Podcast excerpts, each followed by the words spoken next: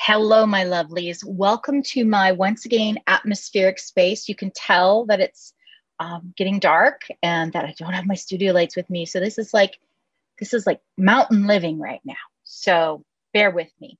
So today we're going to talk about seven things you should know about the woman formerly known as you after transformation. So let's start with the list. I normally make you wait till the end. Today we're going to start with the list. Okay, so here we go. So this woman formerly known as you, she won't take shit. She will have clear and firm boundaries. She'll know what matters to her. Fear, regret, uncertainty, guilt, sadness, and doubt won't define her days or her nights. She'll be able to speak confidently her truth, whatever that might be. She'll be able to create the life she wants, and she'll motivate and inspire others around her. What? Who is this woman, right? Well, you might be surprised who this woman is. So how can I confidently say these things? It's easy. I just described myself. And I am not special, unique, or even remarkable, frankly. I've just traveled the road before you. That's all. So further, a little bit of an advantage here. It's what I do day in and day out. And it's all I want to do, frankly. So by this, I mean that the work that I do with women, whether it's in groups or individually, whether it's through speaking or writing or coaching or leading, um, it doesn't matter. We could say that I was a one-off, unique, that is, if I didn't see the proof of the power of transformation day after day um, in these interactions that I have with women in these different environments.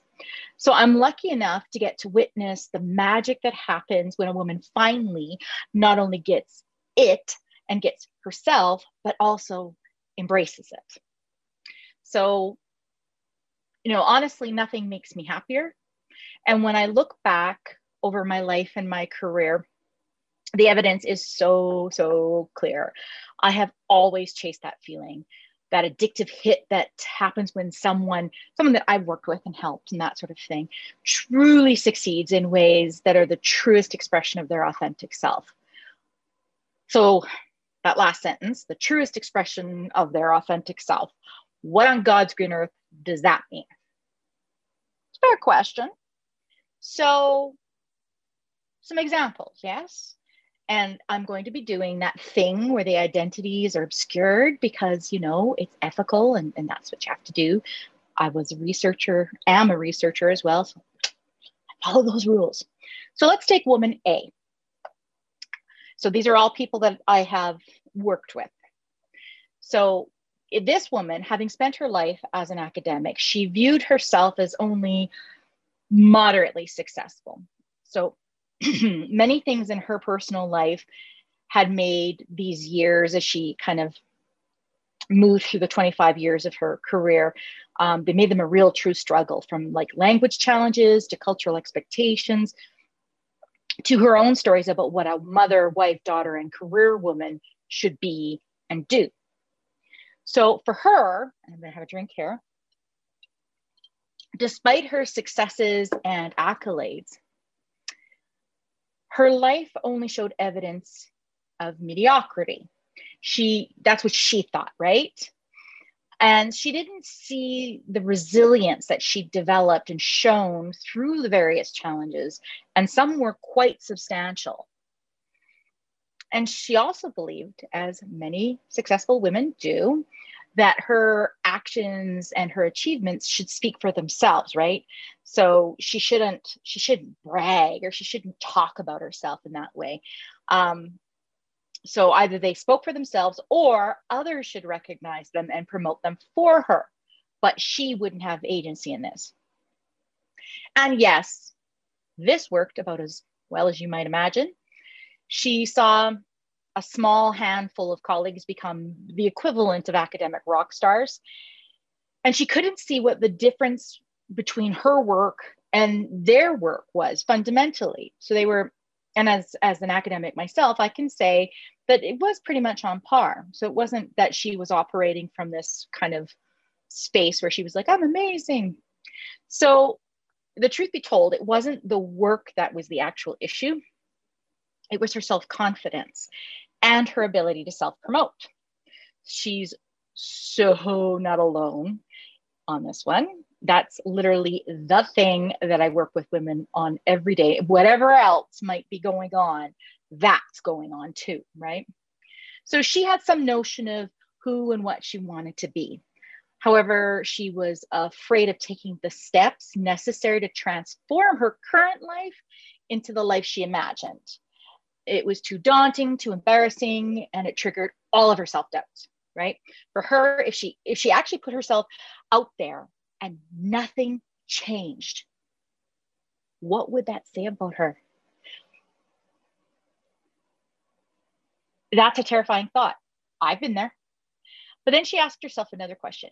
She wanted, she asked herself, I thought this was, re- this was really interesting. What do I want my daughters to see? And then the answer was there for her. So she did the work, she took the steps, she uttered, uttered the words, she stayed true to herself, albeit with apprehension, while the giant wheels of her life began to turn. And they had been turning for quite some time. So everything changed when she changed. And she she ended up in a very short, like so in a year, um, with international um, awards, recognition, collaborations, accolades, citations, all the things that she'd, she'd imagined began to manifest because she was undergoing this, this transformation, this true transformation. So why do I call it a true transformation? Well, it's simple. And this is something that people, it's simple, but but we humans get caught up on it a lot. Changing your behaviors from the outside does nothing to truly change the person you are on the inside. And in fact, next week's blog talks about that um, a lot more. So habits don't become habits until they are internalized. That is, they become a part of who you are in a, in a way that doesn't cause you to question yourself. It just simply is. So of course, that's what she had going on before the transformation too, right? She had habits of thoughts and belief and therefore behavior that kept her from standing up and speaking out. Habits work both ways. So she developed a new set of habits. So let's take woman B. So much younger than woman A, woman B was struggling to find a career path forwards that allowed her to be her true self. So she knew what kind of work she was drawn to and loved, but she didn't, it didn't seem to be fitting in a neat little labeled box, right? It's not a, a doctor, a lawyer, accountant, teacher, that sort of thing. So as a result, her attempts to find work that spoke to her soul weren't bearing fruit. So she felt stuck, unappreciated, and as time went on, more and more like a fraud. Because if others didn't see the potential in her, was there potential in her? So like many women, she equated being chosen with being good enough. And to be honest, it's really hard to separate those two ideas. They are different, but it's really hard to separate them.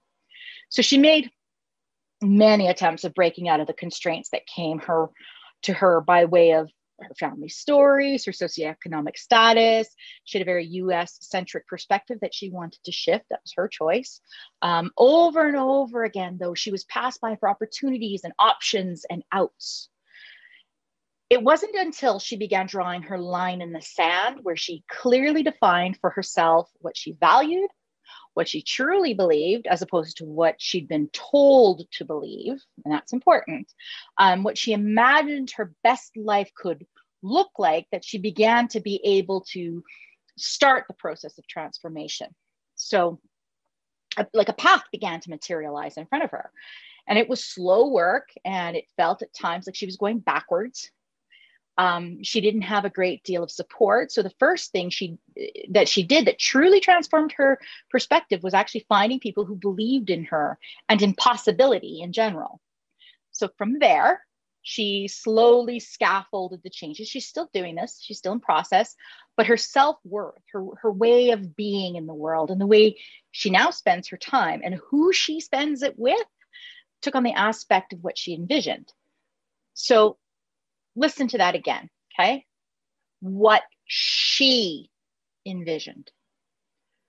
Her stories about what was, what could be, and her why got rewritten. And finally, at least for today, on to woman C. So anyone looking at her, talking to her, taking the measure of her life, would say she'd been a huge success. She rose to the rank of C E O. She had a beautiful home, a good marriage, grown children that were lovely and kind and successful. And, and she was going to be a grandmother right away. So it was perfect life. But she would lie awake at night asking herself, is this it? And that made her sick with guilt. So she knew she had everything that other people, women in particular, would kill for, and that she felt she was being ungrateful. She couldn't figure out what was wrong with her. She went to the therapist, nothing came of it. She joined a bunch of women's groups. They were enjoyable, but nothing changed. If anything, these activities actually made her even more aware of the dissonance between how she should feel and how she did feel. That was, of course, the key, the should. At sixty-two years old, she was ready to change things, but for a woman like her, uh, change meant retirement, golfing, volunteer work, playing bridge, playing, you know, with the grandchildren, taking cruises, enjoying the fruits of her labor, so to speak. And while she recognized this was a desirable next step, it wasn't the step she desired. And in particular, she was starting to feel like she was suffocating, like the expectations she long accepted as her own expectations were starting to unravel, revealing that she'd lived a life of should. And she sensed, but at the beginning, of course, she wasn't really able to articulate, that this next transition was an opportunity for transformation, but only if she could break free from the shoulds. Otherwise, it would just be another one of the various transitions she'd experienced in her life, successful, but ultimately shallow. Like they're functional, they're instrumental, off you go. So over time, she created a vision of what she wanted the next chapter of her life to be, something she'd never actually done before. She defined what her values were, what kind of value she wanted to give the world in this next phase, and how she planned to make that happen, knowing that shock and pushback in her world were going to be likely. And it wasn't smooth sailing. But she held the horizon in mind and she kept going. And now, now she runs a nonprofit that teaches women how to mentor other women, free from the do as I do or did model that she so frequently encountered. She speaks regularly, is working on a manuscript, and is avoiding playing bridge, though she, she has recently tried skydiving. So why should you care about all of these people's stories and then the stories I tell you? Well, it's a good question. Why should you care? Well, in my opinion, there are at least two reasons. Number one, any one of these women that I've talked about could be someone in your life. A daughter, sister, mother, niece, friend, employee, neighbor, grandmother, boss who needs support, encouragement, guidance, only if she wants it. Don't be offering it free. Um, a safe space to learn to see and hear and articulate and pursue her dreams. And you could be the person she needs those things from, right? Or she needs to know you're okay with her doing this her way. So that's the number one reason. The number two reason, she could be you.